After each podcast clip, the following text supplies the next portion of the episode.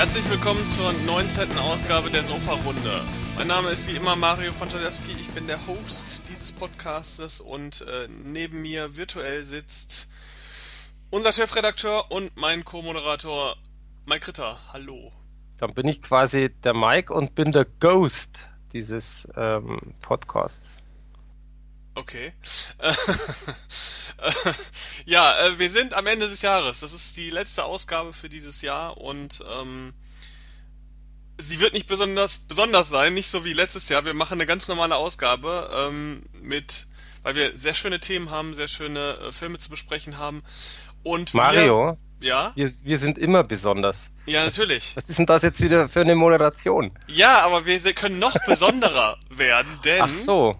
Okay. Im Januar haben wir wahrscheinlich wieder eine schöne Sonderausgabe. Da haben wir so ein bisschen Blut geleckt. Und wir sammeln gerade Gastbeiträge für dieses tolle Thema, das wir noch nicht verraten werden. Es wird eine... eine Ist es dann eine besondere Ausgabe, eine Besondersgabe? Eine... Jetzt habe ich gerade ein Wortspiel im Kopf gehabt und jetzt habe ich es natürlich nicht mehr im Kopf. Verdammte Axt, das ist immer das Schlimme, wenn man sich es nicht aufschreibt und so alt ist. Ich überlege gerade, ob wir das Thema überhaupt, ob wir das schon mal genannt haben für, für, für Januar. Nicht, dass ich jetzt hier sage, wir verraten es nicht und dann haben wir schon verraten. Die ich besten Weihnachtsgeschenke. Genau, im Januar.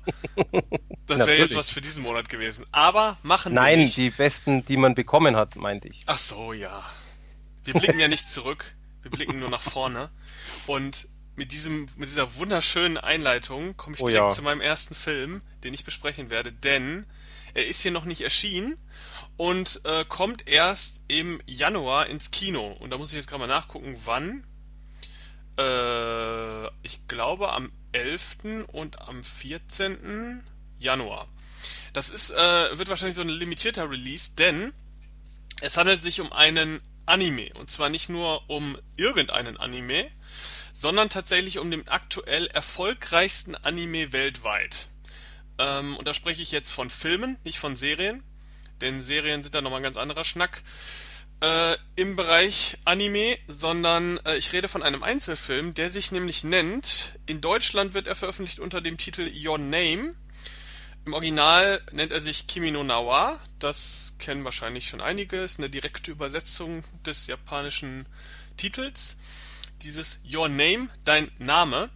Und das ist ein, äh, erstmal grob gefragt, hast du davon schon mal gehört, bevor du wusstest, dass ich zur Pressevorführung äh, geschickt werde? Ich habe vorgestern oder so, wo wir den Artikel veröffentlicht haben, davon gehört, ja. Okay.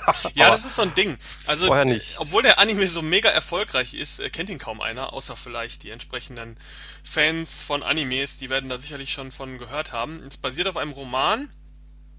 War mega erfolgreich, nicht nur in Japan. Äh, Amerika hat sich da auch schon direkt die, die Rechte gesichert an dieser Geschichte. Ähm, die wollen da, glaube ich, einen Realfilm draus machen. Keine Ahnung, wann das kommen soll. Äh, aber das ist wohl schon alles irgendwie unter Dach und Fach.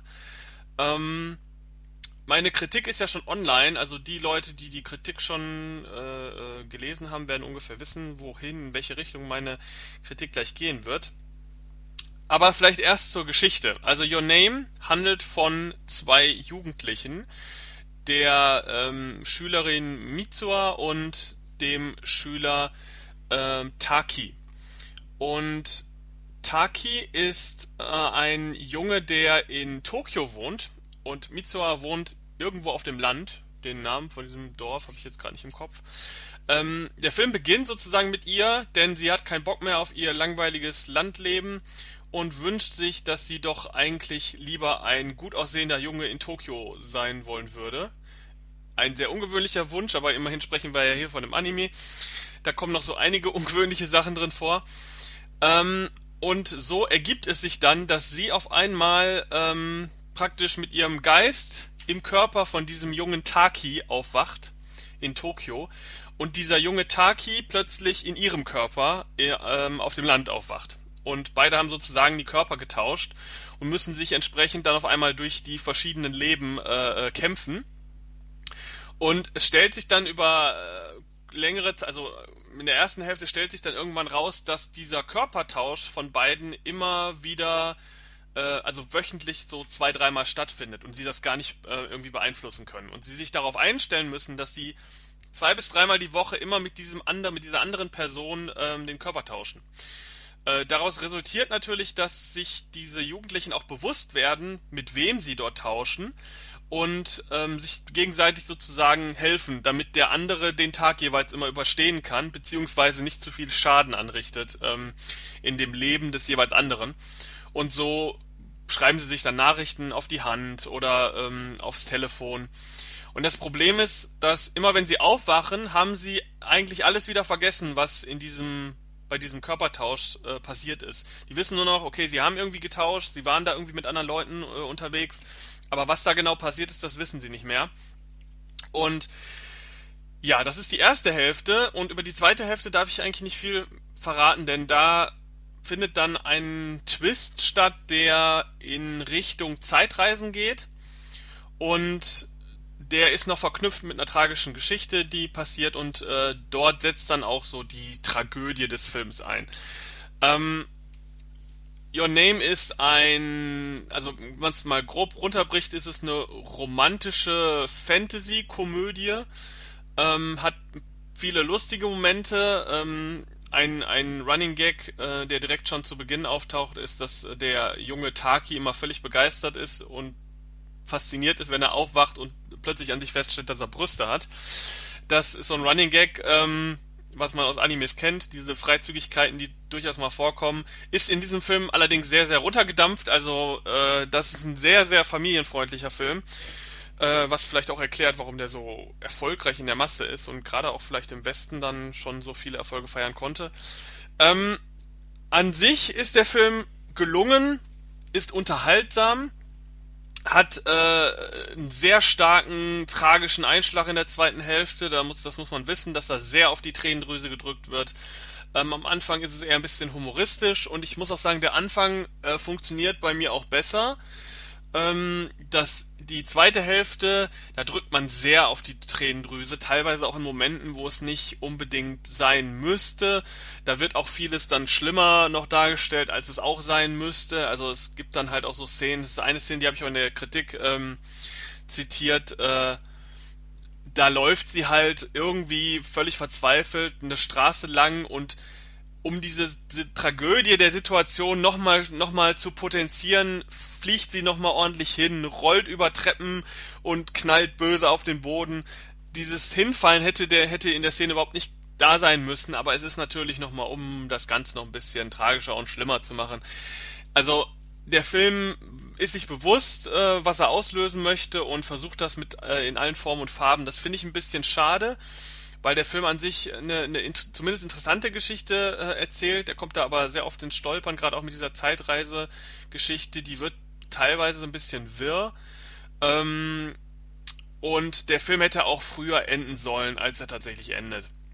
Also es gibt mehrere Szenen, wo man denkt, oh, das wäre doch jetzt ein guter Abschluss und dann kommt nochmal was und dann kommt nochmal was und nochmal was. Ähm, das war ein bisschen zu viel. Die deutsche Übersetzung ist ganz gut. Also da gibt's nur ganz wenige Momente, wo man sagt, okay, die Übersetzung hätte man vielleicht ein bisschen mehr lokalisieren sollen, die klingt ein bisschen strange, aber ähm, grundsätzlich, die Sprecher sind alle sehr hochwertig, äh, die Dialoge hören sich größtenteils natürlich an und ähm, ja, also ich habe dem Film sieben von zehn gegeben. Für mich ist er nicht das Meisterwerk, äh, als dass er überall gehandelt wird, was, also meiner Ansicht nach ist natürlich auch Erfolg und, und inhaltliche ähm, Meisterleistung können schon unterschiedliche Dinge sein und das zeigt sich meiner Ansicht nach hier sehr deutlich. Also äh, ich sehe jetzt auch bei diesem Anime ehrlich gesagt nicht den Grund, warum ähm, die Amerikaner da so heiß drauf sind, weil die Geschichte ist zwar nett, aber ich finde, die ist um Längen nicht irgendwie ähm, weltbewegend oder besonders. Ähm, hat man, da gibt es im Anime-Bereich, Anime-Bereich noch wesentlich mehr und bessere Geschichten.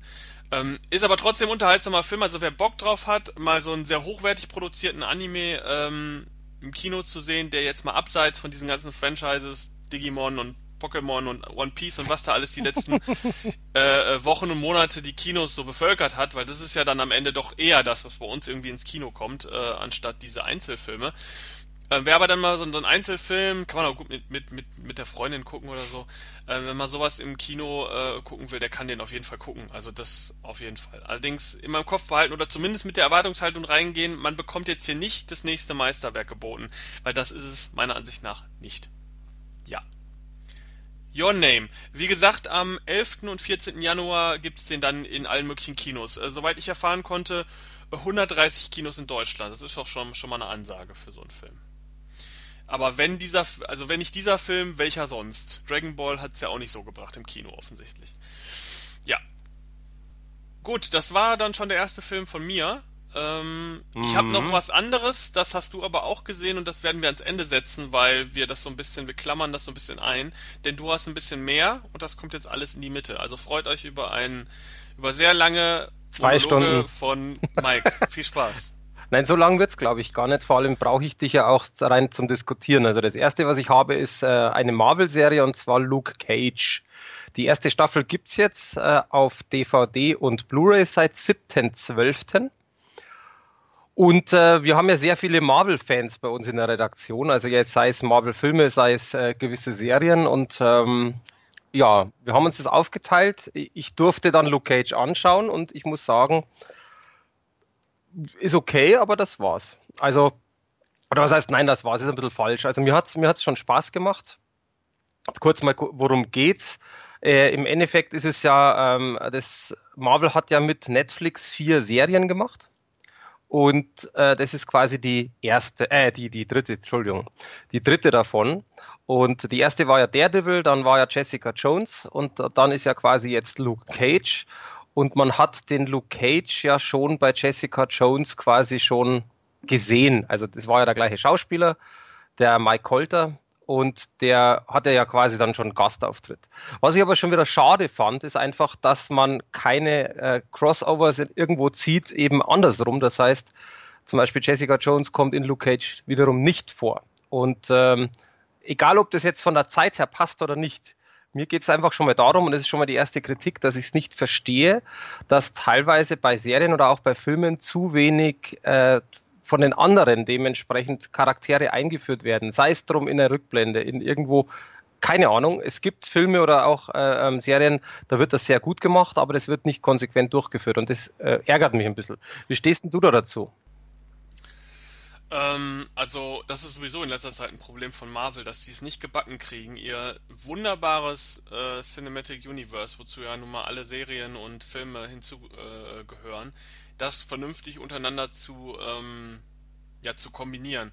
Äh, die Sache ist ja, dass ähm, bei diesen Netflix-Serien war ja das Konzept dann so, dass man eigentlich ein eigenes kleines Universum innerhalb dieses großen Universums noch schaffen wollte.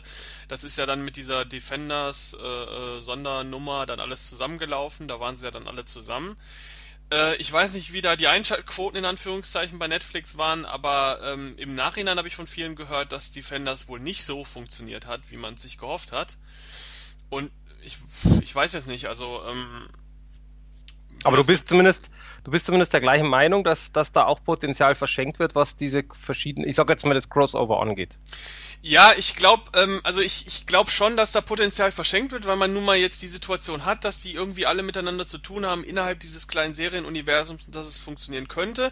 Ich glaube aber, dass ähm, überhaupt die Situation, dass das ein kleines abgekapseltes Universum ist, schon äh, äh, viel Potenzial verschenkt hat, weil die Serien hätten ja auch ganz anders funktionieren können. Und ich habe so das Gefühl, dass Marvel sich das so langsam, dass sie das so langsam oder Marvel mit Netflix zusammen, dass die das so langsam merken und sich denken, ja, dann ähm, gucken wir doch lieber, dass die Serien für sich funktionieren, dass wir die Einzelleute abgreifen, die vielleicht nur Luke Cage gucken oder von mir aus auch nur, wie heißt denn dieser, dieser mit dieser Faust da, ähm, Iron Fist. Iron Fist, nur Iron Fist gucken und äh, die dann nicht mit anderen Figuren belästigen, von denen sie nichts äh, wissen. Es wird ja auch gesp- äh, spannend sein, wie jetzt die Folgestaffeln von Jessica Jones zum Beispiel, wie die aufgebaut Absolut, sind. Absolut, ja. Aber einzeln genau bleiben oder äh, ob die wieder mehr in die Defenders-Richtung gehen. Aber genau das ist eben auch der Punkt, wo ich für mich sage, mir persönlich passt das nicht ähm, oder anders, nee, was heißt passt das nicht, nein. Ich hätte, ich würde es mir äh, anders wünschen und das ist auch etwas, was mich einfach ein bisschen nervt. Also es geht jetzt da nicht um Luke Cage im, im klassischen Stil, sondern einfach das hat mich an der Serie einfach ein bisschen genervt. Ähm, und jetzt mal kurz, worum geht's? Der Karl Lukas ist quasi ein Polizist oder ehemaliger Polizist, der kommt in den Knast, äh, ist zwar unschuldig, aber es ist halt nun mal so, wie es ist und ähm, er ver- verdient sich eigentlich den Respekt oder ich sag's jetzt mal ein bisschen schärfer, er überlebt eigentlich nur, weil er für einen Wärter quasi da drin Boxkämpfe ver- äh, veranstaltet und halt einer der besten Boxer wird. Und ähm, wie es der Zufall so will, natürlich bei Marvel, irgendwann kommt irgendein äh, toller Wissenschaftler, der kein Deutscher ist ausnahmsweise, wobei ich mir da jetzt nicht einmal hundertprozentig sicher bin. Das ist bestimmt ein Österreicher. Noah Burns, äh, Burstein heißt er, deswegen bin ich mir jetzt gar nicht sicher, aber ist egal. Also quasi es ist halt von einem äh, Wissenschaftler ein Experiment und äh, dieses Experiment geht natürlich wieder mal schief und äh, der Karl Lukas hat quasi nach diesem Experiment eine fast undurchdringliche Haut und hat, also ist stärker, er ist quasi mächtiger, äh, hat übermenschliche Kräfte, klingt immer so extrem, aber es passt schon in die Richtung und äh, nutzt natürlich dann die Gunst der Stunde und haut sich dann quasi mit den Fäusten durch das Gefängnis und möchte quasi dann äh, in Harlem, wo er eigentlich aufgewachsen ist, ein äh, neues Leben anfangen. Das klappt aber nicht ganz so, wie er sich das vorstellt, weil er quasi mit einem Verbrecher in Kontakt kommt, der heißt Cottonmouth und das wird halt dann immer extremer, immer schlimmer, dass er quasi da äh, zwar unabsichtlich, ungewollt da eintaucht, aber er ja, denkt sich dann, jetzt könnte ich mal gegen den den Kampf antreten, um das ganze Böse, um Harlem wieder sauberer zu machen. Jetzt mal so übertrieben, also geht natürlich um weitaus mehr, aber das ist so die Grundstory. Also theoretisch nichts Neues, theoretisch auch nichts Spektakuläres. Die Serie trotzdem, also die hat äh, komplett, die erste Staffel hat dreizehn Folgen, ist ja auch schon fast normal. Und ähm, sie hat, finde ich persönlich, sehr, sehr gute Momente. Also es sind sehr geile Effekte drin, ähm, es sind sehr geile Sachen drin. Äh, einmal zum Beispiel die ersten drei Folgen besprechen quasi das neue Leben. Die vierte, fünfte, da geht's erstmal rückblendend, warum er so geworden ist. Also so wirklich, man weiß es vorher zwar, was ich erzählt habe, aber man weiß nicht genau warum. Das heißt, es geht sehr ins Detail.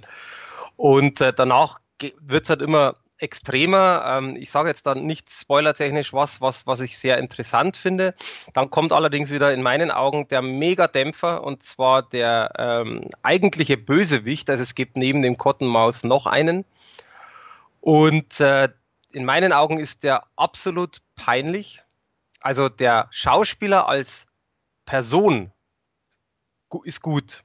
Der Bösewicht als eben, wie soll ich sagen, als äh, ja quasi sein Widersacher geht gar nicht. Das habe ich aber auch jetzt ein bisschen, ich habe ein bisschen recherchiert und ein bisschen Artikel gelesen von anderen. Also das ist etwas, was nicht nur ich bemängel, sondern was viele Leute bemängeln. Ähm, Punkt A, die Klamotten, die er anhat. Wie gesagt, ich gehe jetzt nicht mehr ins Detail, weil das ja viel zu viel spoilern. Ist halt einfach nur eine Lachnummer. Also das, das, das sieht aus, äh, wie wer den neuen Spider-Man gesehen hat, wie die Klamotten, die er sich selber zugeschustert hat. So ungefähr. Dann kann man sich's vorstellen. Und ähm, das ist halt etwas, wo ich einfach sagen muss, äh, der Aufbau ist cool. Danach kommt sowas und das zerstört sehr viel. Und das ist eben auch etwas, was mich echt genervt hat. Ähm, auch ein kleiner Negativpunkt, es ist jetzt zwar meckern auf hohem Niveau, aber auch etwas, was man, was wirklich in der Serie auffällt, ist, es gibt Dialo- wirklich Dialoge, die müssen irgendwelche Doktoren geschrieben haben. Ähm, also das sind Dialoge, wo du da sitzt, irgendwas zum Beispiel über ein Basketballspiel oder über Politik, wo du einfach sagst, Punkt A, interessiert das in dem Moment null, Punkt B, verstehe ich es nicht, wenn ich mich nicht für dieses Thema interessiere, Punkt C, langweilt dich dann natürlich, weil eben du es nicht verstehst, beziehungsweise einfach nicht passt. Ähm, also sprich, es sind ein paar Sachen drin, die einfach gar nicht gehen und das ist auch etwas, wo, wo für mich dann einfach der Punkt ist, wo ich sage, das ist keine Top-Serie. Allerdings auch positiv gegenüber, äh, sehr gute Schauspieler an sich, wenn ich jetzt mal den ganzen Rest weglasse. Sehr coole Aufnahmen, teilweise sehr guter Humor. Ähm, auch wirklich die, diese Anspielung quasi farbige Bevölkerung, Ungerechtigkeit und so weiter auch sehr gut gelöst. Also finde ich, war sehr, sehr toll, dass man auch drüber nachdenkt. Und der Soundtrack ist halt mega toll. Also Soundtrack ist etwas, wo ich sage, in kaum einer Serie habe ich einen Soundtrack ähm, auf die Ohren bekommen wie das. Es ist so eine Mischung aus Soul, Hip-Hop, wo einfach zu dem ganzen, zu dem ganzen Harlem und zu dem ganzen Gedöns unglaublich gut passt. Deswegen, um auf den Schluss zu kommen, ich finde die Serie an sich ganz gut. Ich habe sieben von zehn Punkte vergeben. Allerdings weitaus äh, fehlen einfach Punkte, dass es einfach die, die Top-Serie wird. Ich bin gespannt, wie die zweite Staffel wird, weil die erste doch relativ gut abgeschlossen worden ist, abgesehen jetzt von dem Bösewicht, dass man sehr schön weitermachen kann. Aber es, es gibt sehr viele Möglichkeiten, wie man weitermachen kann. Deswegen bin ich mal sehr gespannt. Ich kann es trotzdem, ehrlich gesagt, äh, dann einfach Leute, wo die sagen, sie, sie mögen Marvel, aber eben auch Richtung... Ich sag's mal vorsichtig, Hulk, Iron Man oder sonst was, da würde ich wirklich dann von Luke Cage die Finger davon lassen. Das ist dann in meinen Augen nix. Ja, ich glaube irgendwie, das kann man zu allen Netflix-Serien sagen. Also ich finde, ähm, am Anfang war es noch, war das alles noch super interessant und dieses, diese grundsätzliche Ansatz bei äh, Daredevil, dass es alles so ein bisschen geerdeter und härter ist, äh, war schon cool. Aber ich fand schon bei Jessica Jones hat man gemerkt, dieses ganze Konzept, diese, dieser gefühlt Low-Budget Netflix-Marvel-Varianten äh, äh, fährt mit der Masse immer mehr gegen die Wand. Also ich finde, äh, klar, ja. Das ist cool, dass es so einen Daredevil gibt und ich finde auch, den kann man, den kennt man, kann man theoretisch genauso weiterführen, wie er ist. Aber mit diesen ganzen anderen Figuren, wo die Serien alle sich sehr ähneln, ähm, im Ton und in der Machart und aber gleichzeitig nicht diese Schauwerte bieten, die einfach diese Marvel-Filme und die anderen größeren Marvel-Serien bieten, weil ähm, die ja auch, die sind ja auch ähnlich konzipiert, haben aber all, all, allerdings immer so einen anderen Ton, also so ein Thor zum Beispiel hat halt diese ganze mittelalterlich äh, Science-Fiction-artige äh, Ansätze, ähm, keine Ahnung, Iron Man hat sowieso diese ganze Techniknummer, dann äh, hast du Captain America, wo es mehr so in so eine Richtung Agenten äh, ähm, Unterhaltung geht. Also du hast schon Unterschiede und das, finde ich, fehlt bei diesen Netflix-Serien und ich bin seit Jessica Jones völlig ermüdet davon. Also ich finde, abgesehen davon, dass die Serien jetzt auch überhaupt keine Verbindung zu diesen anderen äh, äh, Sachen aus, aus dem Universum hat, was ich als größten Fehler, den Marvel je gemacht hat, äh, bezeichnen würde, ähm, finde ich die Serien einfach unglaublich langweilig und äh, habe da wirklich gar kein Interesse mehr. Also ich habe auch Daredevil die zweite Staffel schon gar nicht mehr durchgehalten, weil ähm, ich sagen musste, nee, also schon, es hat keinerlei Belang für das Universum. Es ist eine gut produzierte, aber wenn man sie als einzelne Serie betrachten würde, meiner Ansicht nach gehen die völlig unter. Da gibt's im, im Vergleich, im, im Serienkanon der Welt noch viel mehr, viel bessere Serien, äh, die so ähnlich sind. Ähm, Und ich habe da echte Probleme mit. Also ich hoffe, dass die mit dieser Netflix-Nummer jetzt nochmal irgendwie, weiß ich nicht, eine andere Kurve einschlagen. Ähm, ich habe auch nicht mehr so das Gefühl, dass da so viele Leute unbedingt so nach lechzen, nach diesen äh, Netflix-Serien. Ähm, aber mal gucken. Ich muss ja sagen, diese neuen Serien, die sie im Marvel-Universum jetzt etablieren, dieses Inhuman soll ja auch totaler Mist sein. Ähm, aber ich habe auch das Gefühl, wenn ich das kurz nochmal äh, äh, aufgreifen darf, dass diese Serien, die sich so abkapseln von den Filmen, und da spreche ich jetzt explizit von den Netflix-Serien und zum Beispiel von Inhumans, dieser neuen Serie, dass gerade die Sachen eher tendieren dazu, in den Keller zu gehen. Weil ich habe jetzt festgestellt, ähm, Agent Carter haben wir ja beide gesehen, das ist die, die, äh, ja, die mehr oder weniger, ich weiß nicht, ob es die erste Serie war, aber zumindest war sie parallel mit Agent of S H I E L D äh, gestartet gewesen, nachdem die, die Filme so durchgestartet sind. Ähm, Agent Carter war sehr nah an den Filmen dran, hat direkte Verbindungen zu Captain America, hat auch direkte Verbindungen zu Agent of S H I E L D und ähm, besonders Agent of S H I E L D in den ersten zwei Staffeln hatte so krasse Verbindungen zu den Filmen und war so relevant auch für die Filme als Hintergrundwissen.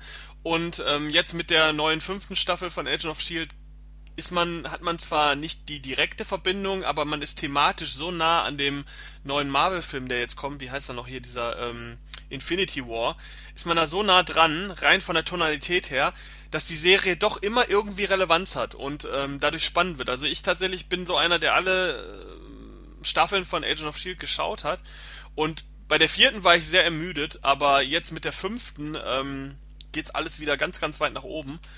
Und äh, ja, ich finde, das, das schaffen die mit den Netflix-Serien einfach nicht. Du, ich deswegen, also ich, ich denke halt mal, du hast es schon ein bisschen angesprochen, ähm, sie laufen als eigenständige Serie, finde ich ganz gut. Aber tatsächlich dieses in Anführungszeichen Potenzial oder diese, diese Kombination eben zu äh, theoretisch Marvel als Universum, finde ich persönlich, machen sie eben auch nicht richtig. Zum Beispiel, ein Beispiel zum Beispiel aus, äh, aus Luke Cage, das fand ich sehr witzig, weil du, das ist halt eben völlig aus dem Zusammenhang gerissen und das ist auch so in meinen Augen so krasses Potenzial verschenkt. Ähm, er geht an einem Zeit, also so an einem kleinen Jungen vorbei, äh, das kleine, also es ist fünfzehn, achtzehn, keine Ahnung, wie alt er ist. Und der verkauft auf der, äh, quasi mitten auf der Straße Filme. Also so D V Ds, Blu-rays er- erkennt man nicht, das ist aber auch total irrelevant. Und er teasert, also der Junge teasert das eben an, du kriegst bei mir Sachen, die du nie gesehen hast. Und es wird später noch kurz erklärt, dann versteht man es. Also in einer der letzten Folgen versteht man diesen kleinen Jungen. Aber Ähm, der Luke Cage geht weg und dann äh, kommt er quasi und dann, das habt ihr noch nie gesehen, äh, und dann irgendwie fliegende Superhelden, grüne Monster, also das ist quasi auf im Endeffekt äh, Hulk und äh, Iron Man und wen auch immer, ist das eine, eine Anspielung, die vollkommen aus dem äh, Konzept ge- gerissen irgendwo ist, wo ich dann sage, na natürlich, man kennt die, aber das passt einfach da null Komma null rein. Und das ist etwas, was mich persönlich einfach nervt, weil man hätte zum Beispiel problemlos das machen können, dass man einfach wirklich eine Zeitung zum Beispiel liegen hat und da ist ein Bildchen drin. Fertig. Ja, aber das, ja aber das ist ja, da, da hake ich direkt mal ein, weil ich meine zu wissen, dass in den gesamten Netflix-Serien zum Beispiel auch nicht ein einziges Mal einer der Superhelden beim Namen genannt wird.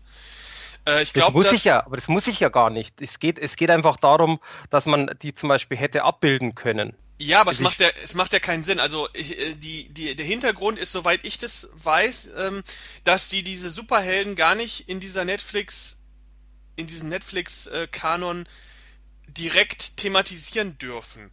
Also ein Bild würde ja dann schon wieder voraussetzen, dass man zum Beispiel ein Bild von Hulk da ab bilden das, wollte und das, ähm, das machen die ja schon nicht mit der Bezeichnung. Also ich kann mich ganz prominent...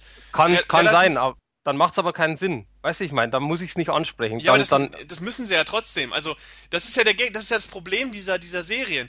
Sie können die Filme nicht völlig negieren, weil sie finden in dem äh, Cinematic Universe statt. Die ganze Se- diese ganzen Netflix-Serien grundlegend basieren auf Avengers, auf dem Film Avengers, auf diesem... auf dieser Situation, dass die Stadt völlig äh, kaputt gemacht wurde und von ganz vielen fragwürdigen Kriminellen dann am Ende sozusagen aufgebaut wurde. Das ist ja die Grundprämisse von der ersten Staffel von Daredevil. Und das Problem ist aber, dass sie überhaupt nicht diese, diese, äh, dieses Konzept von S H I E L D, von den Superhelden in ihren Serien verarbeiten. Das heißt, ganz am Anfang, ich glaube in Daredevil und in Jessica Jones, da gibt's am Anfang dieses Jahr, da sprechen sie von dem großen grünen Riesen und so weiter. Also völlig absurd. Anstatt zu sagen, ey, ich rede gerade von Hulk, äh, äh, werden dann diese, diese kryptischen Anspielungen gemacht, die irgendwie den Fan befriedigen sollen, aber gleichzeitig äh, äh, dürfen sie es offensichtlich nicht. Also ich kann mir nicht anders vorstellen, dass sie dass es nicht machen, weil sie es nicht dürfen. Ähm, diese, diese Superhelden direkt zu erwähnen und direkt zu thematisieren. Und ich finde, das ist das größte Problem, dass diese Serien alle fu- äh, fundieren auf dem Avengers-Film, auf dieser riesigen Schlacht, auf das erste Mal, dass äh, Aliens auf der Erde stattfinden, dass sich diese Inhumans, was ja alle diese Netflix-Figuren eigentlich sind, äh, in dem Universum von Marvel, so ein äh, Daredevil oder so ein äh, eine Jessica Jones, das sind im Grunde Inhumans. Also es sind, sind Menschen mit, mit nichtmenschlichen Fähigkeiten, die dadurch zum, in Anführungszeichen, Problem werden könnten. Und das ist schon das Grundproblem, dass zum Beispiel diese Serie Agents of S H I E L D, S H I E L D ist eines der größten, wichtigsten Unternehmen in diesem Marvel-Universum. Die sind im Grunde der, der Grund dafür, dass es die Avengers gibt. Und trotzdem können diese ganzen Netflix-Superhelden völlig alleine da Dinge erleben, die teilweise riesige Ausmaße haben. Ich sage jetzt mal Defenders zum Beispiel. Die können sich da in dieser Stadt austoben, ohne in irgendeiner Form von S H I E L D und Co. belangt zu werden, obwohl S H I E L D eigentlich genau dafür da ist. Die sind eigentlich dafür da, diese Superhelden unter Kontrolle zu kriegen.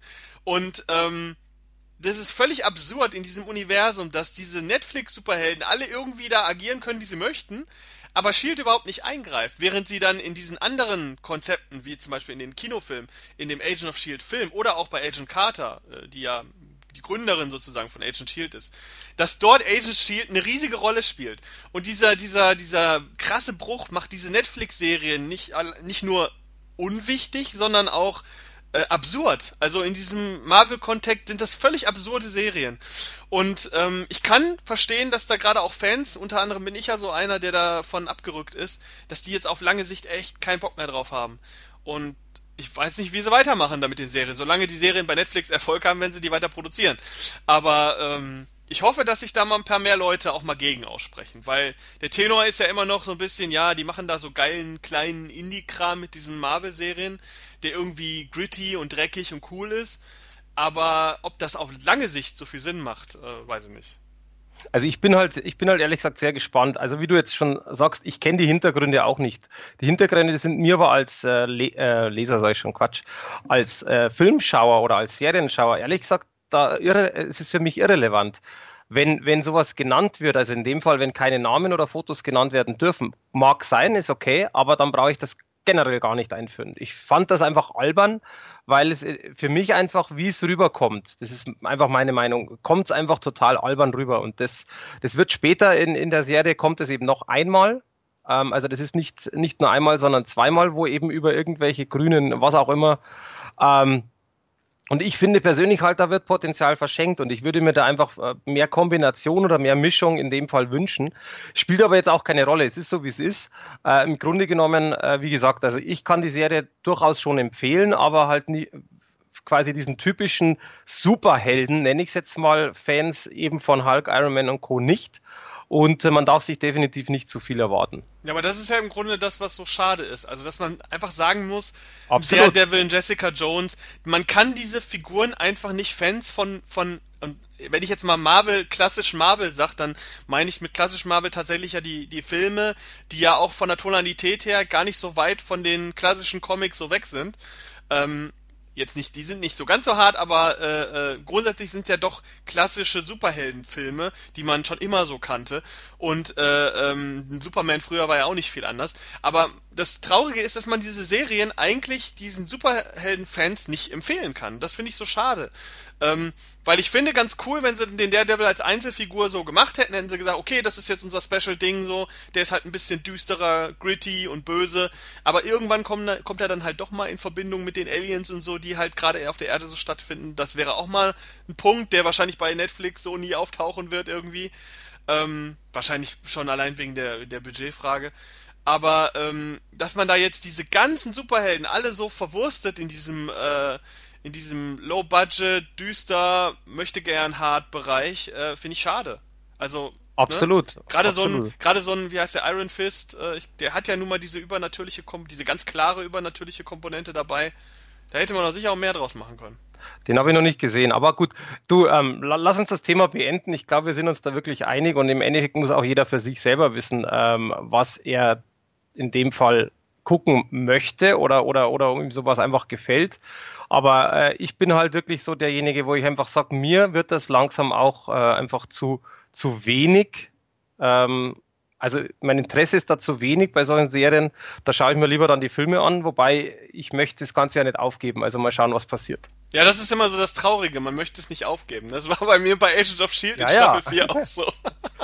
Aber ähm, dafür habe ich eine andere Serie, wo ich wirklich jetzt schon ewig drauf warte, bis die bei uns kommt. Jetzt kam sie raus und äh, ich war mehr als begeistert. Also ich war knapp wirklich vor einer zehn, was ja eigentlich bei uns perfekt ist in, in, in dem Stil. Und zwar die Serie Westworld. Jetzt ja, mal die ja, Frage da, erstmal. Da bist du ja nicht der Einzige, ne? Die, die scheint ja ganz schön eingeschlagen zu sein. Die ja, Serie. Absolut. Also die Frage ist, du kennst sie gar nicht, oder? Nee, ich äh, bin da auch völlig weg, weil dieses dieses Genre-Thema mich so gar nicht interessiert. Okay, also pass auf, trotzdem mal kurze Erklärung, natürlich auch für dich, mein Freund Mario. Äh, worum geht's? Westworld an sich ist ein äh, Film gewesen, neunzehnhundertdreiundsiebzig.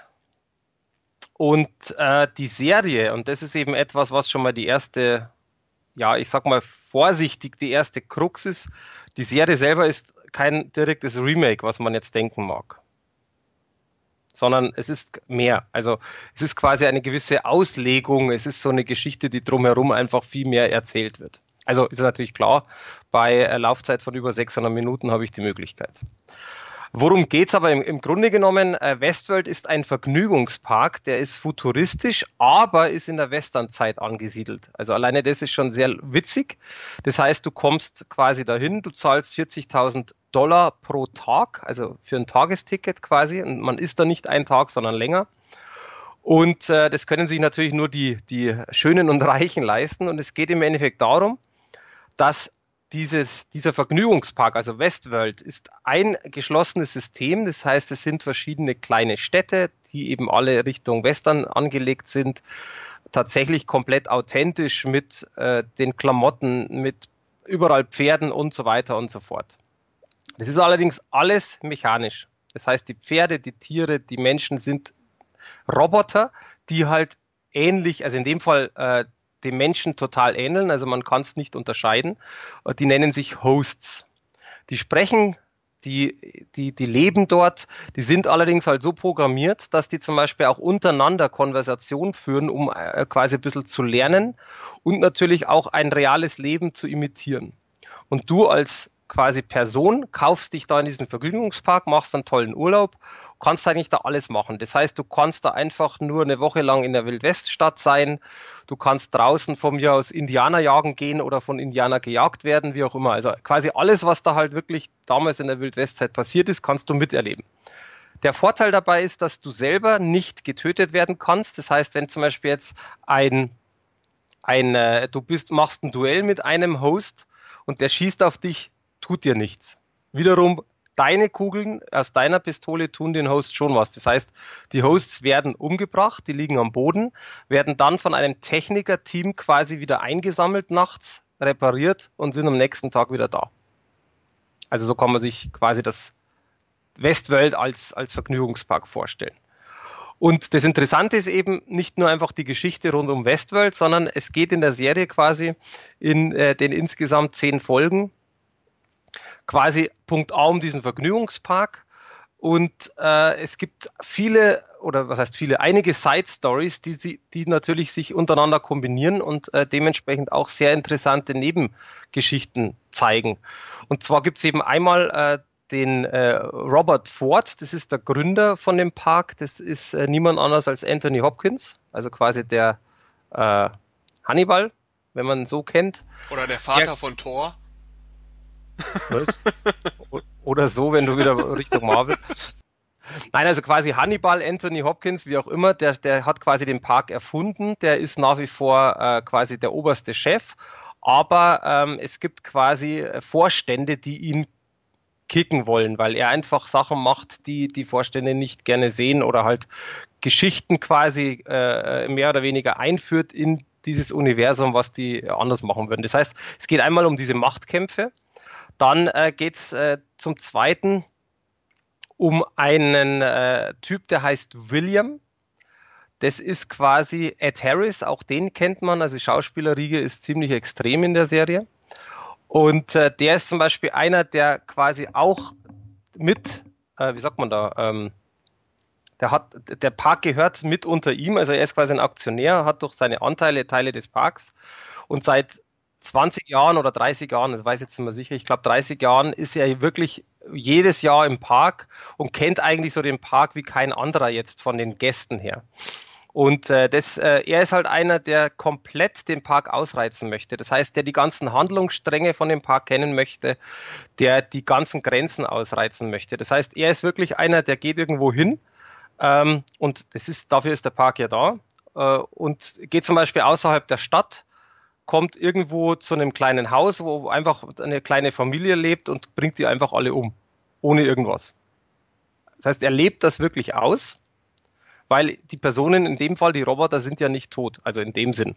Aber er ist halt einfach der, der seine Grenzen können möchte, äh, können möchte, können möchte, Mann, Mann, Mann. Und deswegen auch der Untertitel Das Labyrinth, also Westworld Staffel eins, Das Labyrinth, weil es gibt angeblich in der Stadt irgendwo, beziehungsweise in Westworld, ein Labyrinth. Und äh, da ist es dann so, dass die Menschen gegen die Hosts wirklich kämpfen können und eben ein Host einen Menschen schon ermorden kann. Das ist so eine Theorie. Das weiß keiner so richtig. Er glaubt an das und er möchte quasi diese Grenze mit diesem Labyrinth finden. Und dann geht es quasi noch so in der dritten Parallelstory. Wie gesagt, es gibt eigentlich mehr, aber das ist eine sehr, sehr extreme Story um die Maeve oder Maeve. Das ist quasi eine Prostituierte, die im Salon quasi so die Gäste begrüßt und, und den Salon quasi führt. Und bei der ist es eben so, und jetzt kommt ein Knackpunkt, äh, den ich vorher noch nicht gesagt habe, die Hosts selber haben Erinnerungen. Die werden dann einfach wieder gelöscht. Das heißt, am nächsten Tag oder nach ein paar Tagen, nachdem quasi dieses Event abgeschlossen ist, wird das Ganze gelöscht, zurückgesetzt. Das heißt, er weiß nicht mehr, was passiert ist. Also wenn zum Beispiel jetzt ein Mensch kommt, der ihn vorher umgebracht hat, dann weiß der nicht mehr, dass der das war. Der hat den noch nie gesehen. Und die Maeve hat dummerweise Erinnerungen, die nicht gelöscht worden sind. Es weiß aber keiner irgendwie warum. Und sie selber erinnert sich halt immer mehr an irgendwelche Sachen, die nicht erklärlich sind. Weiter gehe ich jetzt nicht ins Detail, weil das ist dann tatsächlich ein, ein ganz großer Punkt in der Serie. Und dann gibt es, wie gesagt, es gibt da sehr viel zu entdecken. Es gibt sehr, sehr viele Sachen. Ähm, einmal wirklich, äh, wo du als Zuschauer sagst, mein Gott, ist das ein Spaß. Also tatsächlich, wo man mit diesen Typen, äh, die, die sich da einkaufen in diesem Vergnügungspark, mitfühlen kann. Auf der zweiten Seite dann super interessant, wie diese ganze Programmierung stattfindet. Das ist nämlich auch ein ganz großer Punkt. Das heißt, die Serie spielt zwar die meiste Zeit in dieser Westernstadt, aber auch teilweise in dieser, quasi diesem Gebäudekomplex, wo alles repariert und gebaut wird. Das ist immer wieder eine Hin- und Herspringerei, ist aber ja nicht zeitverschoben, also deswegen kommt man da auch relativ einfach mit. Und ähm, wenn man die Serie fertig schaut, oder beziehungsweise Staffel eins, dann denkt man wahnsinnig drüber nach. So ging es mir, äh, wo ich wirklich dann, äh, meine, meine Freundin hat die ersten paar Folgen mitgeguckt, äh, danach hat sie irgendwie keine Lust mehr gehabt, dann lustigerweise die letzten zwei wieder schon, weil das war dann so spannend. Und ähm, ich habe lange drüber nachgedacht tatsächlich, weil da geht es ja schon einen Schritt weiter mit, mit eben, wie soll ich sagen, mit, äh, ja einfach mit, ähm, jetzt fehlen mir die Worte, siehst du, jetzt geht's schon los. Diese, dieses ganze Zusammenspiel quasi aus Robotertechnik, äh, Gedanken, Fühlen, Gefühle, sowas, also das alles, was dazugehört, finde ich, wird unglaublich gut äh, rübergebracht. Und was ich wirklich gestehen muss, ich habe noch nie, und das ist absoluter Ernst, deswegen wäre das für dich auch alleine diese Szenen, aber die sind halt immer wieder verteilt. Ich habe noch nie Schauspieler gesehen, die so unglaublich gut schauspielern können wie in dieser Serie. Also einen Roboter spielen können. Das ist einfach nur wirklich ohne Scheiß abartig. Weil die halt, zum Beispiel, es gibt einen Befehl, wo die Roboter abschalten. Und du siehst den quasi in seiner Rolle. Die sitzen, und das ist eigentlich auch ganz witzig, die sitzen normalerweise immer nackt auf einem Stuhl in einem Raum und dann werden die befragt. Und dann haben die irgendwie so eine Art Handy, wo da halt dann so Daten und bla bla bla hin und her. Und wenn der halt quasi irgendwo gerade in seinem Augenblick ist, dass irgendwie sie analysieren wollen, was passiert ist und der ist zu krass, dann gibt es diesen Befehl, dass er ausschaltet. Und die Schauspieler machen das einfach so geil, dass die tatsächlich mimiktechnisch und alles sofort wirklich nach diesem Befehl abschalten. Teilweise bleiben die hängen, das heißt, die sind in einer Schleife und die sind quasi kaputt. Und da gibt es so viele Sachen und ich habe wirklich nach der zweiten oder dritten Staffel jedes Mal, wenn irgend sowas passiert, nach, also wirklich explizit auf die Mimik der Schauspieler geguckt und auf das Ganze drumherum und ich war mega begeistert. Also ich fand das so irre, wie die das äh, quasi gemacht haben, wie die das selber gespielt haben. Ja, doch nicht neugierig geworden? Nee, also ich muss ganz ehrlich sagen, ich bin, also dieses Thema wird ja jetzt sowieso gerade zu Tode geritten, dieses äh, künstliche Intelligenz und Roboter. Ich meine, wir kommen ja gleich auch noch zu dem Roboterfilm, aber äh, eine andere äh, Art von Roboterfilm. Ähm, und diese ganze Nummer, ich finde es ganz witzig. Ich glaube, einen Film hätte ich mir auch angeguckt, äh, wenn sie da jetzt irgendwie einen Film draus gemacht hätten, so zwei Stunden äh, in drei D schön. Ähm, aber eine Serie, also ich muss ganz, ich bin ja sowieso nicht der große Seriengucker, ich habe zwei Serien, die ich ähm, minutiös verfolge und wo ich dranbleibe, aber ähm, generell so diese ganzen Serien, die jetzt darum gehypt werden, Stranger Things und dieses, Westworld und da gibt's ja noch mehr, Dark jetzt auch, so eine neue deutsche Serie, äh, da fehlt mir die Zeit und die Muße, mich da, mich da reinzuarbeiten und ich finde Westworld äh, klingt interessant und klingt für Science-Fiction-Fans, das bestimmt die die Offenbarung, sag ich jetzt mal. Der alte Film hat ja durchaus auch seinen, seinen, seinen Kultstatus. Aber ja. ähm, mich spricht sowas gar nicht an. Also du musst auch nicht, ist auch überhaupt nicht schlimm. Also die, bei mir ist es halt so, ich bin im Grunde genommen Science-Fiction-Fan äh, schon lange und äh, finde das genau das halt super interessant. Ich kenne auch den Film, wohlgemerkt, aber tatsächlich, wie gesagt, also was mich so geflasht hat, ist äh, tatsächlich oder mitunter am meisten äh, tatsächlich, was ich gerade angesprochen habe, also diese, wie, die, diese Schauspielerei, wie die Roboter gespielt werden, finde ich wahnsinnig gut. Ich finde auch äh, im Grunde genommen, dass das ähm, das Ganze drumherum, also diese Geschichte, verdammt gut. Und es gibt auch, und ich habe da auch natürlich ein bisschen recherchiert und mal geschaut, was, was sagen die Leute dazu. Es gibt genauso diese typischen Zweifler äh, und diese typischen Nörgler und Meckerer, die natürlich dann sagen, ja, aber ähm, mittendrin und das Ganze ist so unrealistisch und ja, ist es. Es ist also das komplette Drehbuch oder die komplette erste Staffel hat an jeder, en- äh, an jeder Ecke irgendwo eine Lücke. Ist so.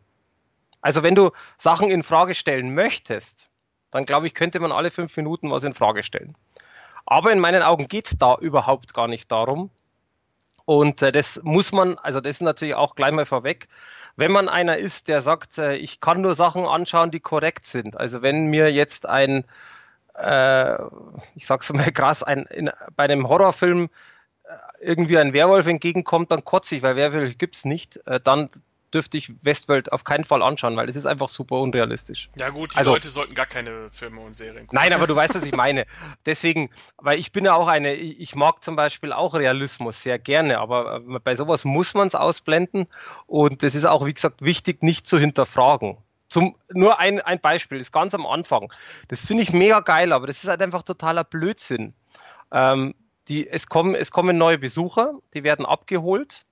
Und äh, dann heißt es halt noch so, du musst dich jetzt noch kleiden, dann kriegen die Kleidung von, von eben Wildwest-Feeling, dann kann er sich eine Knarre aussuchen und dann geht er durch eine Tür durch. Und er hat natürlich keine Ahnung und dann sagt halt der Host eben zu ihm, gehen Sie einfach durch die Tür und dann sind Sie schon mittendrin. Und er denkt sich halt, gut, da kommt jetzt vielleicht irgendwie ein Förderband oder was auch immer. Jedenfalls geht er durch und auf einmal befindet er sich in einem Zug und der Zug fährt. Und der Zug fährt ihm in die Stadt. Oder natürlich sagst du, hä? Was ist denn das jetzt für ein Mist? Aber genau das ist es. Man denkt nicht drüber nach. Es ist scheißegal. Es sieht optisch fulminant aus. Es ist auch von der, also Bild und Ton ist mega geil bei der Serie. Und dann sagst du, dann frage ich mich nicht, wie wurde, wurde der da jetzt hin teleportiert? Was ist denn das für ein Kack? Äh, nee, darf ich nicht. Und wie gesagt, und da ähm, sind wirklich tausende Sachen drin. Wenn ich das äh, außer Acht lasse, unbedingt angucken, mega gute Serie. Und deswegen bin ich auch sehr gespannt, was da mit der zweiten passiert. Ja, also äh, Empfehlungen für Science-Fiction- und Serienfans. Absolut. Ähm, Absolut. Eine weitere Empfehlung für Science-Fiction-Fans äh, haben wir ja jetzt noch, äh, zumindest teilweise, ähm, denn im August dieses Jahres kam, gab es ja die äh, Neuveröffentlichung von äh, Terminator zwei in drei D in den deutschen Kinos. Und ähm, es gab ja schon, es gab ja schon diverse drei D-Veröffentlichungen von alten, äh, von alten Schinken. Also äh, Titanic äh, gab es in drei D im Kino, dann äh, Jurassic Park drei D gab es auch noch im, im Kino in drei D, habe ich sogar gesehen im Kino, war sehr schön.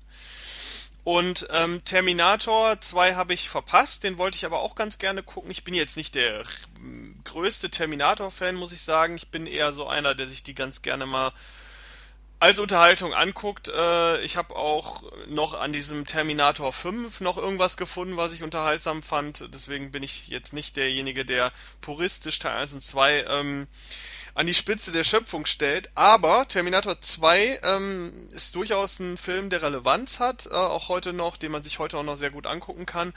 Und äh, da hat schon Sinn gemacht, dass äh, Studio Kanal da mal ähm, eine drei D-Fassung äh, produziert hat. Und ähm, ich muss tatsächlich sagen, ich finde ein bisschen schade, dass man nicht auch Teil eins noch irgendwie äh, in drei D gemacht hat. Das wäre auch ganz cool ähm, gewesen. Aber Teil zwei gibt's jetzt auf Blu-ray in drei D. Gibt's schon ein bisschen länger, ist schon ein bisschen länger draußen. Wir kamen aber noch nicht dazu, darüber zu sprechen.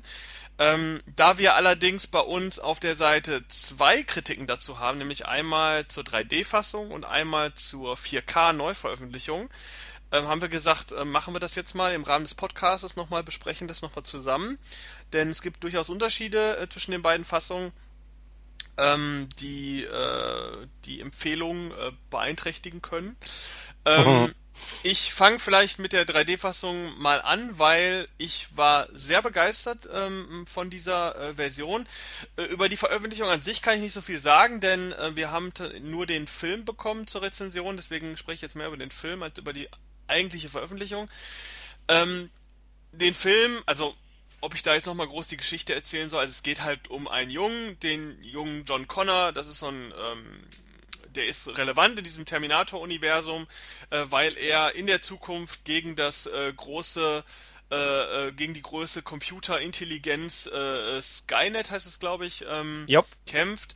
Und äh, er ist in diesem Teil zwei ähm, ein Junge von, was weiß ich, zwölf, dreizehn Jahren, der ähm, so ein bisschen bei seinen Pflegeeltern lebt. Seine Mutter ist in der äh, Psychiatrie ähm, bezüglich aufgrund des ersten Teils, aufgrund Terminator eins.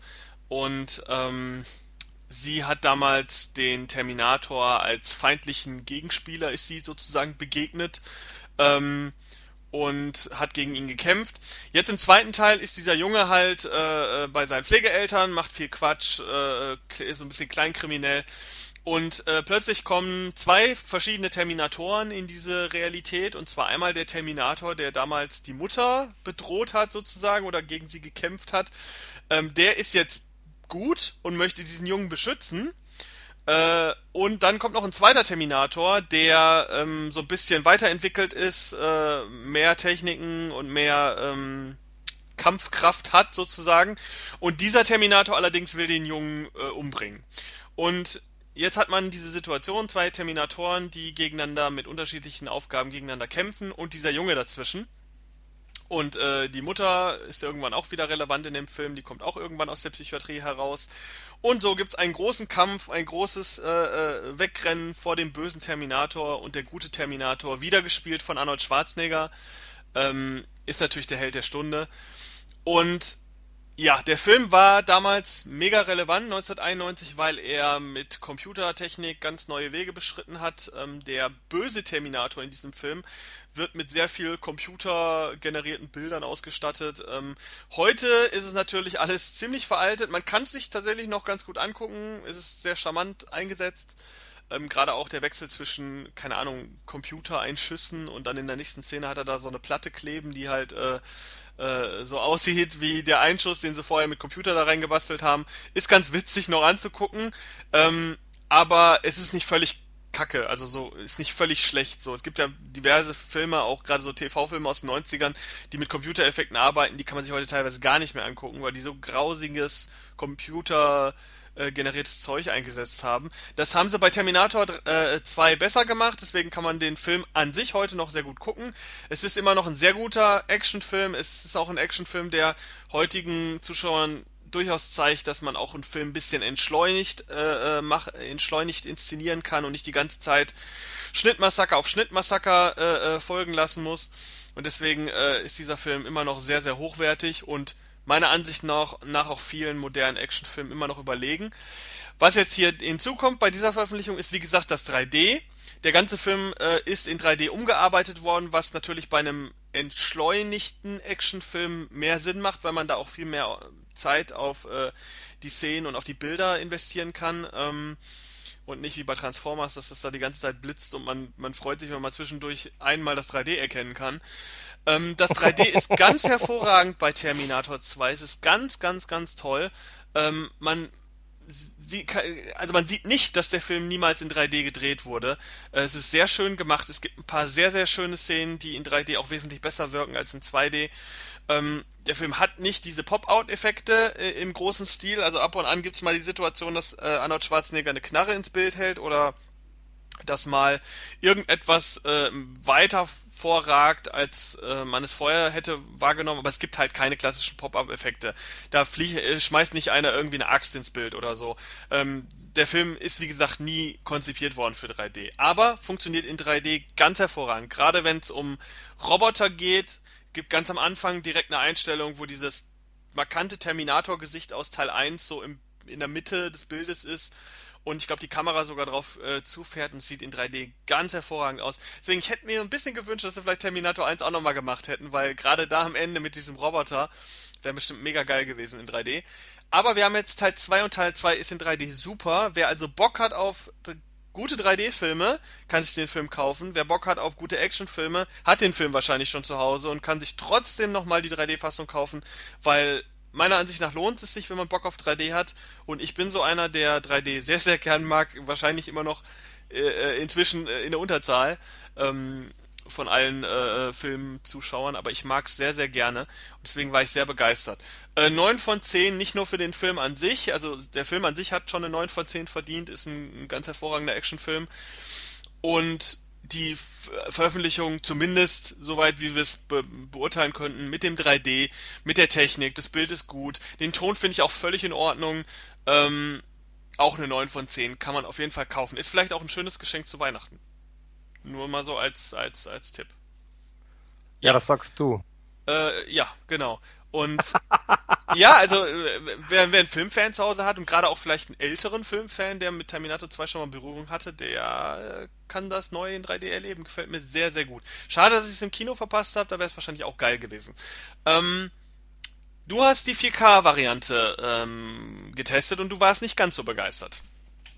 Jo, genau. Also ich, ich gucke ja momentan oder ich versuche ja momentan äh, alles, was gerade möglich ist, wirklich in vier K zu kriegen, weil es da tatsächlich auch gravierende Unterschiede gibt. Äh, und ähm, ja, man sieht es hier leider. Und das ist etwas, was mich ein bisschen geärgert hat.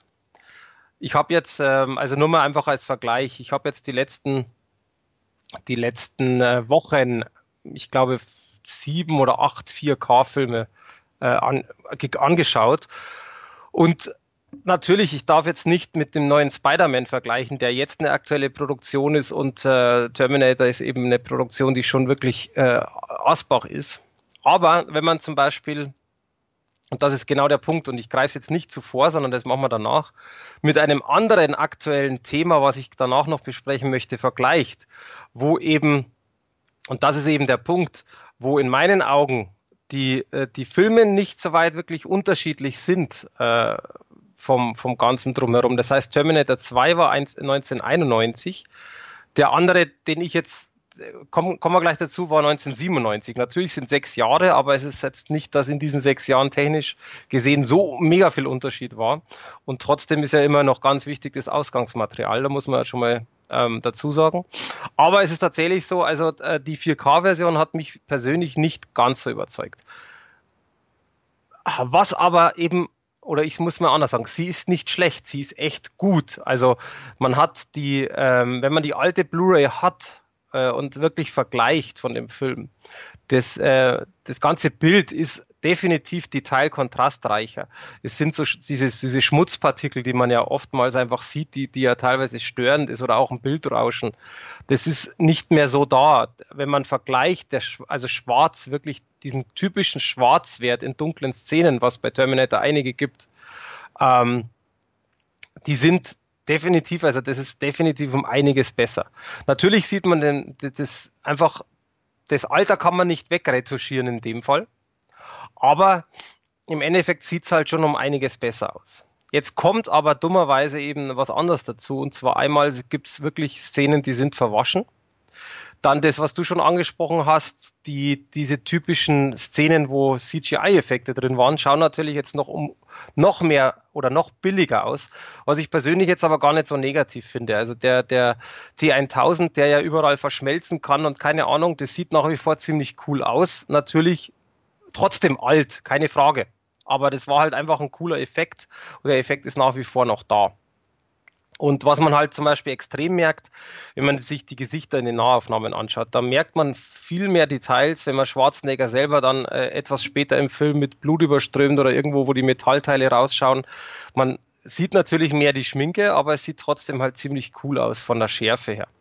Allerdings, was ich sehr komisch finde, ist auch, es gibt, es gibt wirklich auch Szenen, Ähm, und da kann man zum Beispiel auch googeln. Ich habe da eine Seite gefunden, die haben wirklich Screenshots gemacht und äh, gegenübergestellt, dass man sich's vorstellen kann. Und auf diesen Screenshots merkt man das schon. Das ist wirklich ähm, teilweise äh, einfach, wie soll ich sagen, dass es teilweise einfach trotzdem noch einfach alt aussieht, obwohl es nicht alt ist. Also ist ein bisschen blöd zum Erklären, aber im, im Grunde genommen äh, muss ich sagen, der vier K-Transfer ist wirklich gut geworden. Ist für mich aber nicht so der Quantensprung wie jetzt bei dem Film, wo ich gleich noch besprechen werde. Also das ist einfach so ein Unterschied, wo ich sagen muss, der Film ist und bleibt super. Brauchen wir gar nicht, brauchen wir gar nicht diskutieren. Aber trotzdem hätte ich mir persönlich ein bisschen mehr erwartet, was man natürlich, ist immer die Frage, was man sich erwartet. Es ist definitiv aber besser wie die Blu-ray. Also wenn ich jetzt sage, ich möchte jetzt das Ultimo haben für mein Heimkino, dann ist es natürlich auch ein Pflichtkauf, ganz klar. Bei dem Sound ähm, finde ich es schade, weil der Sound ist der gleiche im Endeffekt wie, wie bei der Blu-ray und dem fehlt es halt einfach im Deutschen an Dynamik und das ist sehr schade, weil der Film viele Actionsequenzen hätte, wo es kracht und wumst, aber es kracht und wumst nicht. Also das ist tatsächlich so, der Bass ist einfach, ähm, ähm, der wird selten beansprucht und die ganzen Effekte und, und auch generell, also die, die Dialoge und so, wirken teilweise sehr dumpf. Das ist aber auch ein Problem, was die Blu-ray generell schon hatte, was man auch weiß, was aber tatsächlich bei der deutschen Tonspur wohlgemerkt nichts verändert wurde. Und auch das finde ich ein bisschen schade, weil wenn schon vier K Bild oder auch drei D Blu-ray, ähm, dann hätte man auch tontechnisch versuchen können. Wobei, ich möchte da jetzt nicht dumm daherreden, vielleicht hat man es versucht und hat man nicht geschafft, wie auch immer. Leider Gottes ist aber das auch einfach ein, ein negativer Aspekt, den ich da einfach auch ansprechen möchte. Deswegen, von mir hat es nicht so die gute Bewertung bekommen. Also zwar sieben von zehn ist ja immer noch gut und das ist, bleibt, es ist und bleibt einfach ein, ein, ein guter, verdammt guter Film. Dennoch, wie gesagt, äh, sind es ein paar Sachen zu bemängeln und etwas, was mich, da haben wir auch schon ein bisschen diskutiert, was mich auch wirklich sehr gestört hat, dass einfach die Extended-Fassung nicht drauf ist. Das heißt, es ist die normale Kinofassung mit hundertsiebenunddreißig Minuten. Dadurch, dass ich die Extended-Fassung kenne und da einfach eine Szene drin ist, in meinen Augen, die ich einfach total liebe, die ich einfach total geil finde, ähm, nervt mich das persönlich, dass die nicht dabei ist. Und es ist auch etwas, wo ich sage, wenn ich schon vier K mache, verstehe ich nicht, warum ich nicht die Extended auch noch drauf mache, anstatt nur die Kinofassung. Aber sind so Mysterien, wir haben nicht nachgefragt, deswegen nach wie vor guter Film, aber die vier K Ultra H D Disc in meinen Augen nicht so toll.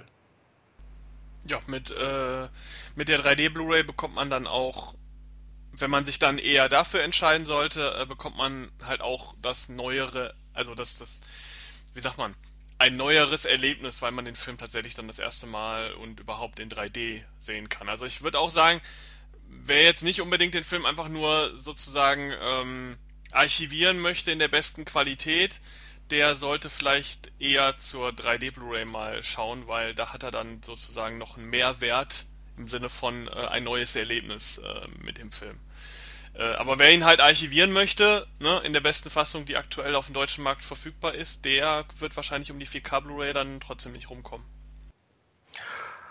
Ja, das ist halt immer die Frage, aber jetzt eben... T- Ich sag's mal so, alte Filme neu aufgemacht ist halt immer so eine Sache. Und äh, das, deswegen komme ich jetzt aber zu einem in meinen Augen absolut krassen Gegenbeispiel, äh, und zwar Das fünfte Element. Produktionsjahr siebenundneunzig, also auch schon etwas älterer Film, ist natürlich auch, ähm, ich behaupte jetzt mal, wer, wer Terminator kennt, also jetzt die alten Filmhasen kennen auch Fünfte Element, nicht weil es die gleiche Geschichte ist, das ist ja komplett was anderes, aber es ist halt auch ein absoluter Kultfilm. Und ähm, Fünfte Element ist halt auch ein Film, wo ich, wo ich einfach für mich sage, ich liebe diesen Film, er hat eine ma- wahnsinnig tolle Optik und deswegen war ich da auch schon mal mehr skeptisch, wie der in vier K aussieht. Und ich muss gestehen, wie sagt man so schön, wenn man jetzt in einem Zeichentrickfilm wäre, dann wäre mir die Kinnlade irgendwie bis zu den Knien gerutscht. Ja, man muss ja dazu sagen, der Film ist ja auch, äh, lief ja auch im Kino, also wurde auch ähm, in dieser vier K Variante fürs Kino gemacht und ähm, da gab es den ja dann auch schon zu sehen. Ja gut, aber also Kino, weißt du, interessiert mich persönlich ja nicht. Ja, ähm, aber das ist natürlich die Erklärung dafür, warum äh, der Film A überhaupt auf vier K jetzt nochmal gemacht wurde, dieser dieser ältere Film, und B, warum vielleicht auch die Qualität so überragend ist, äh, weil man natürlich äh, dieses vier K, äh, diese vier K Version auch ursprünglich fürs Kino produziert hat. Bei Terminator, ja, ne, da gab's die drei D Fassung halt im Kino und ja, nicht ja, die natürlich. vier K Fassung. Also das könnte eventuell sogar eine Erklärung und, sein. Unter Umständen, ja. So, aber warum, ist mir ehrlich gesagt auch Jacke. Also äh, wichtig ist, diese die vier K Version ist mega toll. Also kurz zum Film, ähm, ich mache das jetzt aber viel kürzer wie du bei Terminator. Bruce Willis spielt im Endeffekt einen Taxifahrer, der irgendwann mal Kontakt mit Lilu, das ist Mila jo- Jovovich, jo- Jovovich, wie sagt man da, wie spricht man die nee, genau aus? Schon richtig, Mila Jovovich. Schon, oder? Jovovich. Sag einfach ähm, Mila, die, die keiner mag mehr heute. ähm, also die spielt quasi eine rothaarige Frau, die im Endeffekt durch sein Lufttaxi fällt. Also das Ganze spielt ja zweitausendzweihundertneunundfünfzig, also extrem in der Zukunft. Und die können sich irgendwie nicht äh, miteinander verständigen, weil sie eine ganz komische Sprache spricht, er keine Ahnung, was er tun soll. Und dann äh, im Endeffekt kriegt er halt langsam durch einen Priester raus, wer sie ist. Und dass sie quasi das... Ähm, mehr oder weniger, die, dass sie selber die Möglichkeit hat, also nur sie als Person quasi das Universum zu retten. Mehr sage ich da jetzt dazu nicht, das geht sonst ins Detail. Und ähm, es ist halt einfach ein absoluter Klassiker, äh, der Film. Vor zwanzig Jahren kam der ja im Kino, war auch totaler Erfolg, im Heimkino, Kino, bla bla hin und her.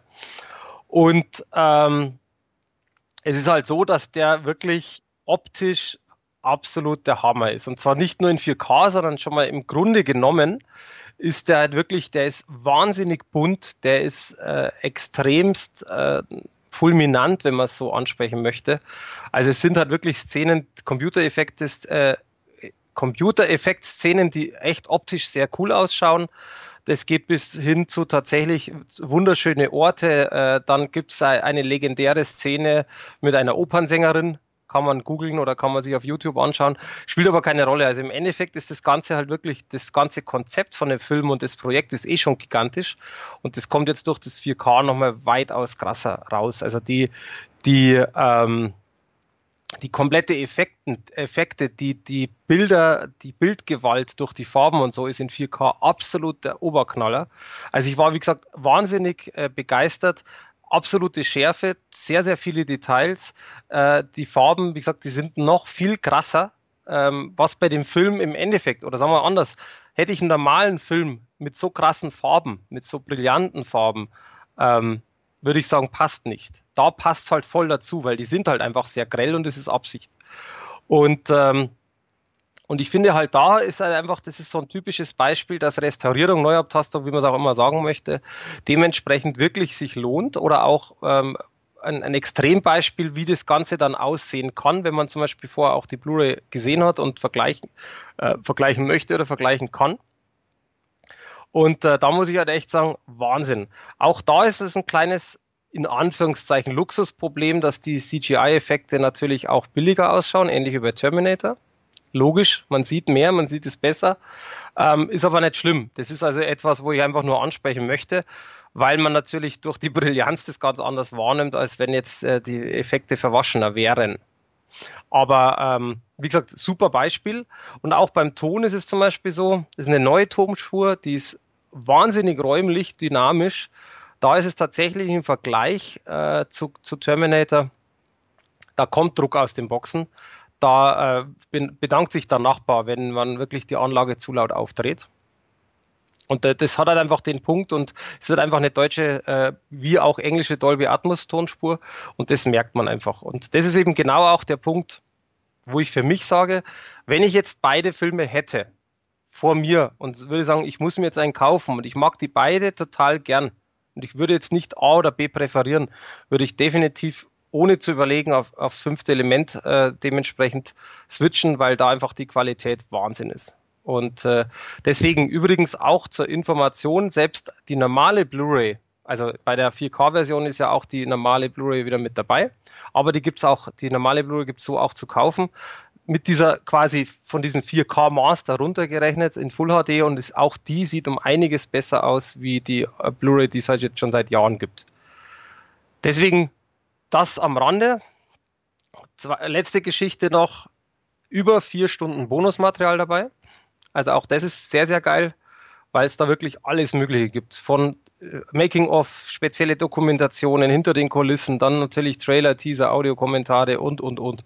Also auch das lohnt sich und da muss ich halt für mich sagen, wenn man sich schon eine vier K äh, Blu-ray kauft, die ja fünfundzwanzig, dreißig Euro kostet, jetzt mal plus minus, dann möchte ich auch, dass ich einen geilen Umfang habe und hier passt für mich einfach alles. Ich habe ein super geiles Bild, einen tollen Ton, ich habe die normale Blu-ray mit dabei, ich habe im Endeffekt äh, massenweise Extras, deswegen von mir kam da klipp und klar der Zehner-Stempel drauf, weil es einfach ein geiler Film ist, eine geile Restauration oder Neuveröffentlichung und deswegen gibt es in meinen Augen da tatsächlich nichts mehr zu sagen, außer wenn ich vier K habe, kaufen.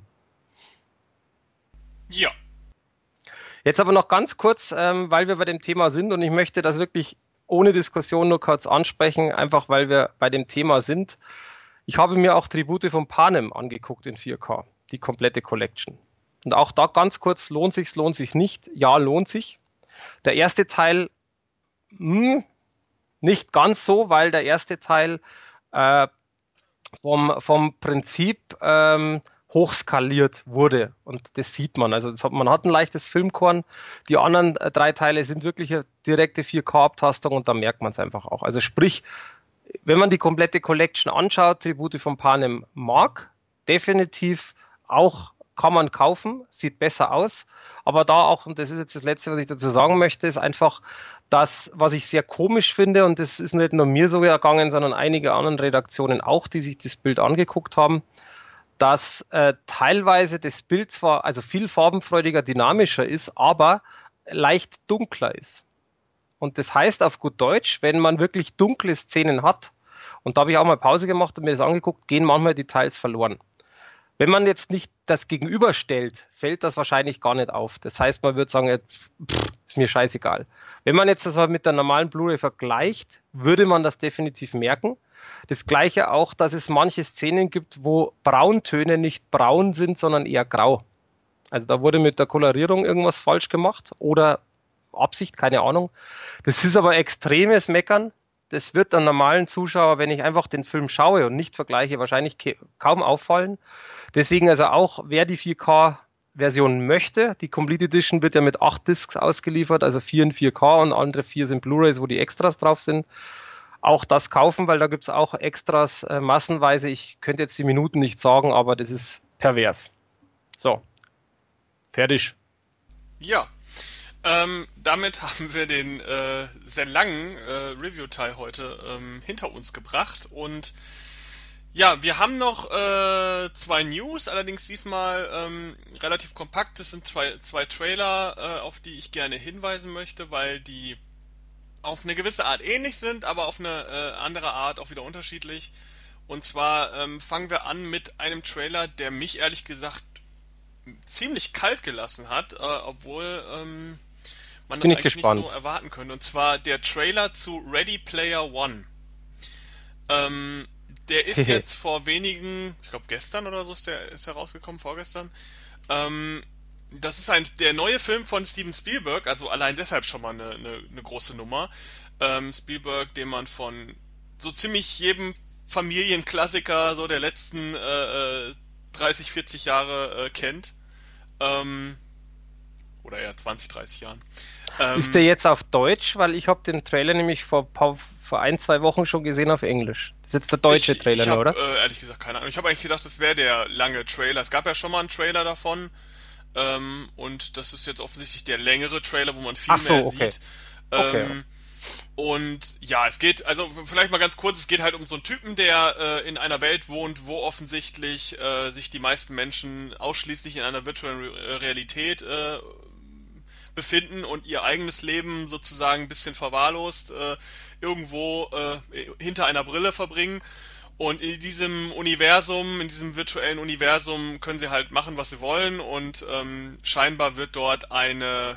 eine Jagd ausgerufen auf ein Easter Egg, was sich in diesem riesigen Videospiel in Anführungszeichen befindet und äh, da geht dann so eine große Jagd ab mit allerhand Action und so weiter und so fort.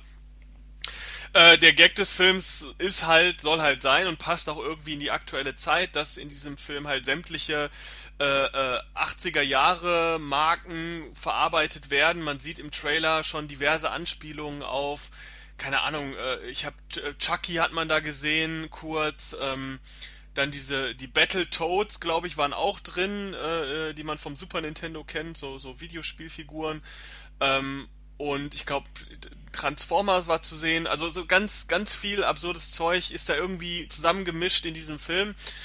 Das basiert alles auf einem Buch. Von dem Buch habe ich zwar gehört, dass das Thema ganz cool wäre, aber dass das Buch irgendwie merkwürdig geschrieben wäre, so ein bisschen nicht so geil. Ähm, der Film ist sieht sehr hochwertig aus, also der Trailer ist halt völlig auf Action getrimmt, viel äh, Computer, C G I und so, und das ist auch das, was mich so mega kalt lässt an diesem Film. Ähm, dieses Virtual Reality Thema wird auch in letzter Zeit so ausgereizt überall, dass ich dass, dass, dass der Film für mich eigentlich viel zu spät kommt. Ich habe da schon gar keinen Bock mehr drauf.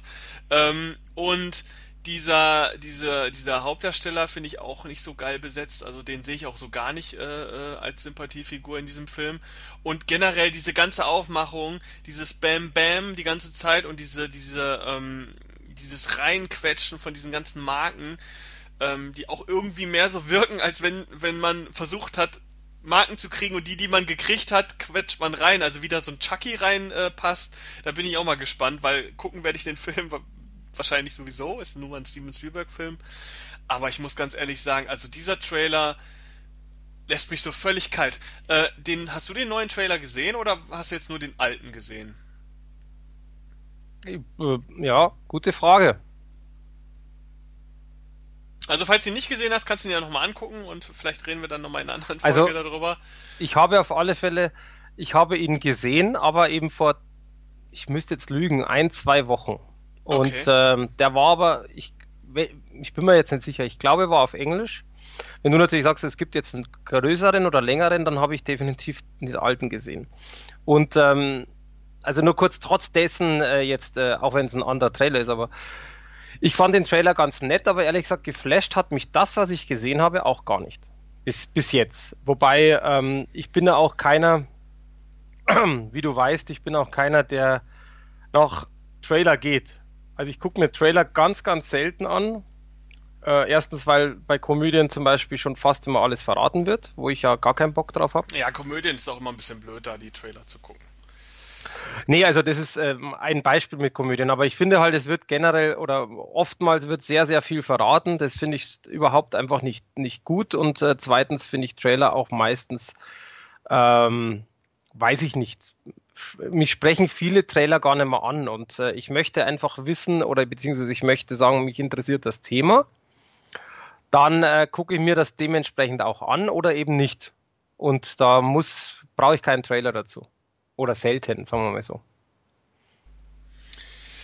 Ja, also ähm, ich muss ganz ehrlich sagen, ich habe meine Erfahrung mit Trailern ist eigentlich so, also ich gucke mir bei Komödien auch nicht so gern die Trailer an, ähm, und verlasse mich da eher so auf die Kritiken. Bei anderen Filmen ist mir das relativ egal, muss ich ganz ehrlich sagen, auch wenn da mal so ein Spoiler drin ist. Jetzt zum Beispiel den, vor kurzem den Infinity War Trailer fand ich äh, ganz, ganz toll. Da habe ich richtig Bock drauf, auf den Marvel-Film, auf diesen, diesen großen neuen.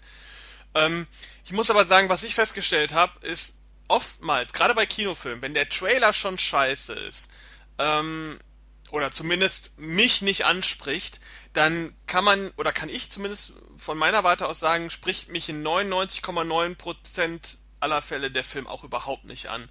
Ähm, bei Trailern, die mich richtig ansprechen, da ist dann immer so eine fünfzig fünfzig Chance, ob der Film dann das einhält oder ob der Film halt dann das, das Gegenteil äh, darstellt, der Trailer einfach nur geil ist. Also Suicide Squad zum Beispiel ist ein schönes Beispiel, wo der Trailer sehr, sehr interessant und cool war und der Film dann der völlige Mist. Ähm, aber da gibt es immerhin, immerhin die Chance so von fünfzig zu fünfzig. Ich habe, glaube ich, noch nie äh, so wirklich einen, einen Film gesehen mit einem schlechten Trailer, wo ich gesagt habe, boah, da habe ich ja gar keinen Bock drauf, wo mich der Film dann so begeistert hat, dass ich sage, wow, das war ja eine völlig falsche Wahrnehmung. Deswegen habe ich so Mag das Gefühl, sein, ja. dass mich dieser Ready Player One auch als Film überhaupt nicht abholen wird. Also ich sehe mich da schon nach einer halben Stunde völlig überfordert von den ganzen Computerspielereien da, ähm, schon äh, kurz vorm Einschlafen.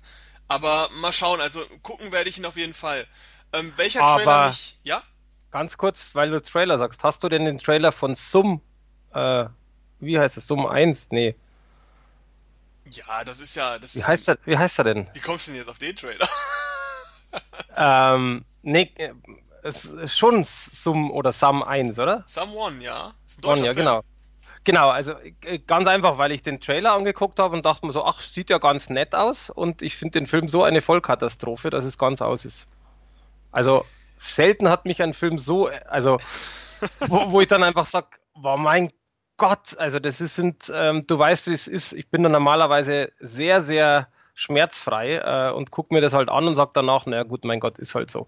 Aber da ist, das ist für mich ein Film und ich finde das halt immer total schade, auch sowas zu sagen, aber das ist für mich ein Film, wo ich sage, das ist für mich eine absolut komplette Zeitverschwendung. Also ich fand den einfach nur schlecht und ich liebe eigentlich diesen Schauspieler. Also das ist, ähm, ja, es ist ja das, das Schade drum, jetzt deutscher Film hin und her, darum geht's gar nicht, aber äh, nee, geht gar nicht. Deswegen, ja, Trailer, also. Ja, das kann ich nicht beurteilen, ich muss ganz ehrlich sagen, ich finde, der Trailer sagt, für, also ich habe den Trailer gesehen und ich weiß auch, wie der Film wohl sein soll, ich habe ihn jetzt nicht geguckt, den Film, weil mich, wie gesagt, das Genre an sich auch nicht so wirklich interessiert, ähm, aber ich finde schon, dass der Trailer eigentlich schon im Grunde das ganz gut wiedergibt, was der Film dann am Ende sein soll, also mehr dieses Kammerspiel, mehr dieses, ich glaube, mehr als zwei Schauspieler gibt es in dem Film nicht. Ähm, ja, doch ein paar mehr, aber das ist der Punkt, ähm, genau das ist aber etwas, was mich eigentlich richtig fasziniert hat und ich finde, das haben sie so schlecht umgesetzt. Also der Trailer, den fand ich relativ spannend, also da, der hat mir, sagen wir so, aufgrund des Trailers habe ich mir den Film angeguckt. Ja, gut. Ich meine, dann hat der Trailer ja das äh, geschafft und wie gesagt, leider, es, ja. Ist ja, es, ist dann, es ist dann so, wie ähm, wie es in meiner Situation ist, wenn ich einen Trailer gut finde, du hast halt eine fünfzig fünfzig Chance und immerhin hast du diese Chance. Also wenn du den Trailer jetzt schon mies gefunden hättest, dann, ne? Dann, mag äh, sein, ja, mag hättest sein. Du den Film aber wahrscheinlich sowieso äh, abgetan. Aber absolut, um jetzt nochmal das Gegenbeispiel zu finden, ähm, es gab nämlich noch einen Trailer, vor kurzem jetzt erst, und den finde ich sogar ganz, ganz, ganz interessant und cool, nämlich den Trailer von ähm, Battle Angel Alita, so heißt der im Original, äh, der Film ist nämlich eigentlich ein Anime von ungefähr knapp einer Stunde, ähm, relativ alt schon, und äh, der wird jetzt verfilmt unter dem Titel Alita, Battle Angel, also ein bisschen anders organisiert. Ähm, der ist ursprünglich, also der sollte mal von James Cameron gedreht werden. Der war sehr, sehr lange in Arbeit. Sehr, sehr lange. Ähm, der hat sich die Rechte an dem Anime schon, wer weiß wann, gekauft. Ich glaube, äh, Mitte der neunziger, Ende der neunziger. Und da ist aber nie was draus geworden. Und jetzt äh, hat Robert Rodriguez, den man von, eigentlich mehr so von so diesen, diesen ganzen Trash-Action-Filmen kennt, so Machete, ähm, hier äh, äh, Planet Terror oder diesen ganzen äh, Mexiko-Gangsterfilm, äh, den man daher kennt, oder Spy Kids tatsächlich auch, der hat sich jetzt äh, diesen Film angenommen und hat ihn tatsächlich gedreht, relativ stillschweigend. Ich habe davon gar nicht so viel mitgekriegt, ehrlich gesagt. Und da ist jetzt der Trailer rausgekommen und äh, ich kann jedem, jedem empfehlen, der äh, so Anime Produktion und Realverfilmung sich gerne anguckt oder zumindest daran interessiert, sich den mal anzugucken, weil der gefällt mir richtig gut.